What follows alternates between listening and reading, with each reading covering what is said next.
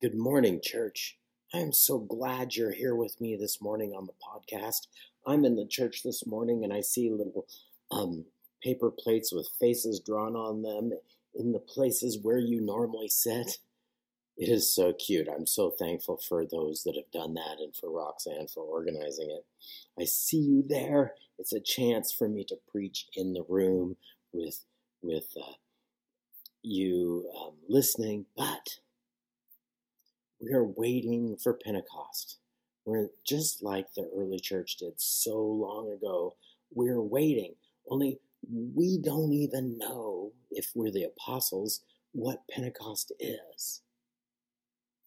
So let me start the sermon this morning.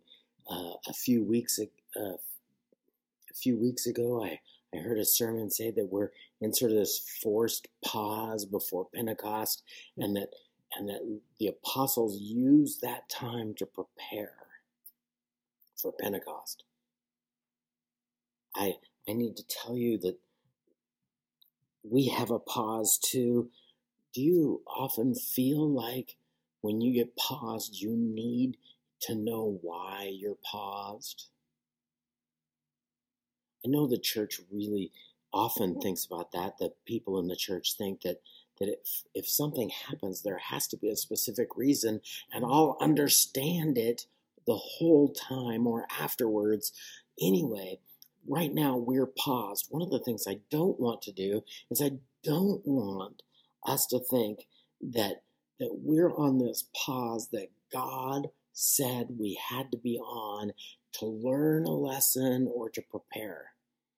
And I especially don't want it want you to think that if what you think is that the church ought to be learning and preparing for something that's coming because of the pause. The church ought to be preparing and learning for what's coming, whether we're paused or not. I need to make sure that we hear that, but we aren't on a forced pause like them, the, the apostles, them, way back when, before Pentecost happened, preparing for Pentecost, that's anachronistic. Anachronistic is a term that means um, outside or out of the time sequence. Let me explain. You can't prepare for something you've never heard of, don't know is coming, don't know anything about. They weren't preparing that way. Here's an example of an anachronistic sort of topic that people use in the church all the time. I've heard this this um, used specifically to argue against the use of prophecy in the church. Are you ready? Here it is. This is from 1 Corinthians 13, verses 9 and 10. This is what people say For we know in part and we prophesy in part. But when the perfect comes, the partial will pass away. And then I've heard denominations say that because of this verse, prophecy and the gifts of the Spirit coming and working in our body are gone because the perfect has come. And what they say is that Pentecost, or even specifically, more specifically, the Spirit or in G and Jesus came and we're on earth, and that's the perfect coming. And so now we don't use prophecy anymore. Now I want you to be very careful, church, and understand this. First Corinthians was written after Jesus was on earth. And it was written after Pentecost, the first Pentecost. And so you can't say we prophesy in part now, but when the perfect comes, that will pass away. And since the perfect has come in Jesus, this is gone. That's not how that works. That's anachronistic. It's out of the time frame of, that happened. The perfect that comes is that when we are fully redeemed,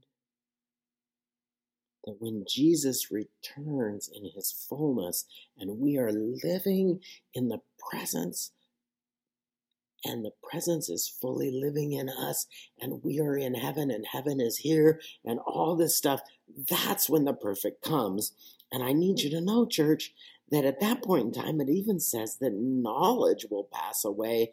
Everything will pass away except for faith, hope, and love. And so now we need wisdom and knowledge and understanding, and we need prophecy, and we need the other gifts of the Spirit. They haven't passed away because we're like those early apostles, waiting for the perfect to come. Now, what they didn't know in in Acts 1, this is the verse that I'm talking about today. This is Acts 1, verses uh, uh, 2 through 11. And uh, verse 1 In my first book, I told you, good Theophilus, about everything Jesus began to do and teach until the day he was taken up to heaven after giving his chosen apostles further instructions through the Holy Spirit. During the 40 days after he suffered and died, that's Easter, he appeared to the apostles from time to time, and he proved to them in many ways that he was actually alive. And he talked to them about the kingdom of God. Once, when he was eating with them, he commanded them, Do not leave Jerusalem until the Father sends you the gift he promised, and I told you before. John baptized with water, but in a few days you will be baptized with the Holy Spirit. That's Pentecost coming, but they don't know the word that way yet. Okay? Don't get lost. Don't get this out of sequence. The, so when the apostles heard this, they kept asking him, Lord, has the time come for you to free Israel and restore your kingdom? He replied, The Father alone has the authority to set those times and dates, and they are not for you to know. But you will receive power when the Holy Spirit comes upon you, and you will be my witnesses, telling people about me everywhere in Jerusalem, Judea, and Samaria, and even to the ends of the earth. And after saying this, he was taken up into a cloud while they were watching, and they could no longer see him. And as they strained to see him rising into heaven, two white robed men, probably not men, I wouldn't say white robed men, I would say the two white robed angels from the tomb, or something like that had happened, were standing there staring, Men of Galilee, why are you standing here staring into heaven? Jesus has been taken from you into heaven, but someday he will return from heaven in the same way you saw him go. In other words, when the perfect comes.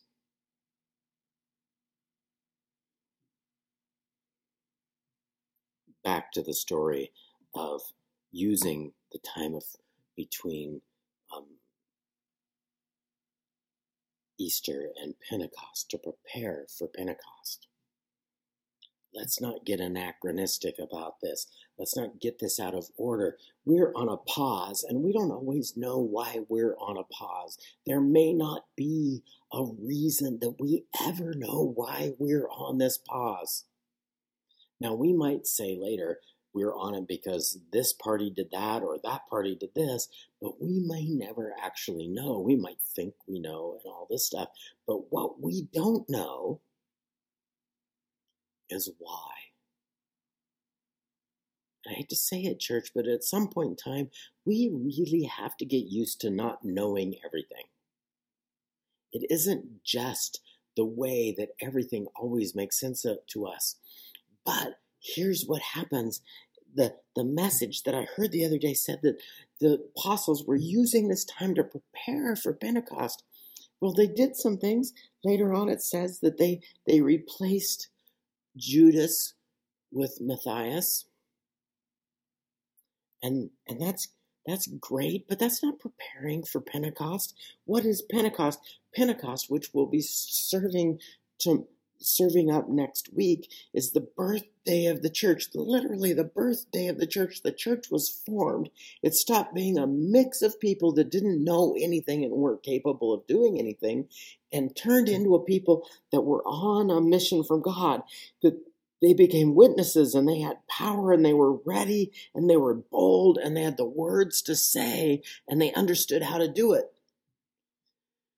But they weren't reading their books and going, Boy, I hope we get a chance to say this. Uh, man, I, I think we'll go out and do some witnessing this next week. Uh, maybe on a Sunday and we'll go out and we'll do that and and and we're we just hope we're ready when he calls. No, what happened was literally the Holy Spirit broke in on them and they who were hiding and not ready and couldn't find the full words to say and weren't bold, the Spirit came on them and filled them and made them able. It made them bold. It gave them the words to say. It wasn't a matter of human preparation. It was a gift of the Spirit in them for the life of the church. Are we alive, church? Right now, we're spending our time waiting for the chance to be the church and meet together and do all those things. But but waiting and, and meeting together isn't what makes us the church. What makes us the church is the reliance of the Holy Spirit that we have, that the Holy Spirit comes on us in our belief and fills us and makes us able. And so this time, while we're waiting for Pentecost to come this year, I want to take the time to remind you, church, that it's not me that makes me able. It's not me studying that makes me able.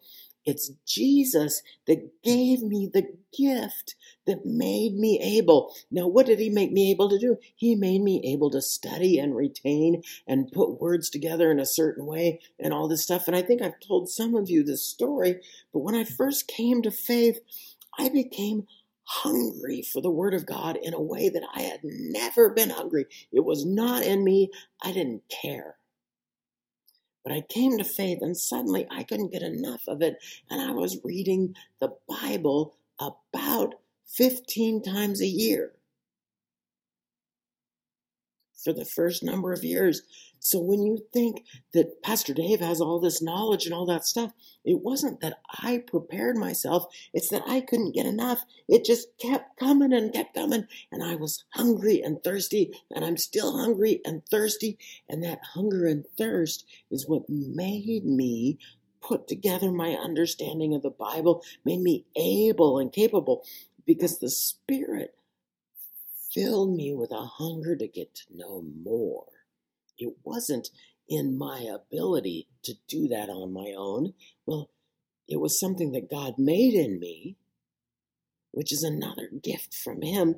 This is not something that we do on our own, that we can't sit back here and say, well, in the next 40 days, let's learn a new language, and then that'll be God's gift for us to use in other places. No, if you learn a language during this time in the next 40 days between Easter and Pentecost, or between now and some other time for use in the thing, it's because God put a hunger in you to do it, and then you followed through with the gift of the hunger to understand and know. And so, as we wait right now, church, as we wait for Pentecost, as we begin to understand what it meant to be an early disciple and just not be ordinary people. This is, we were just ordinary people, the apostles were. They were, they were not even rabbis. He chose them and said, Come and follow me to people that had already been told by everybody else, No, you're not able. And he said, I make you able. No amount of prep on your side makes you able. And now, church, as we as we are in this forced pause, help us understand what it means to submit to the Word of God, to, to submit to the Spirit, to, to fully understand what it means to be centered on our relationship with God, that that then becomes a hunger and a thirst to do the things and actions of God that He puts inside us. So if we're just sitting there doing nothing, what are you hungry and thirsty to do? What hunger and thirst has God put in your heart for you to understand? Why do you wait, look, watching for Him to come when the very Jesus who is here will come in the way that he was taken away. But in the meantime, the Spirit will come and fill you with power and make you bold and give you the words to say. May we, church, be that church that moves when the Spirit says so. Will you pray with me?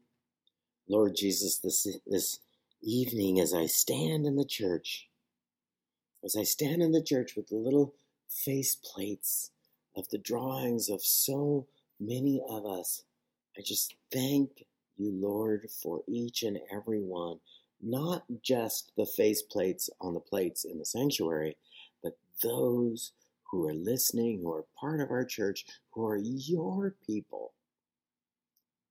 May, may they become hungry to do righteousness as you lead them. Amen. And now, church, as you leave this place and close out this worship and begin to listen to the songs. Maybe you've listened to the song I put on in the houseplant song as my fun song today.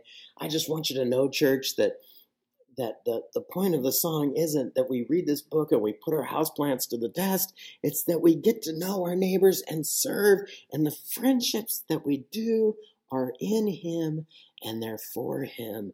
As you go today, may you be at peace. May you be at peace. Amen.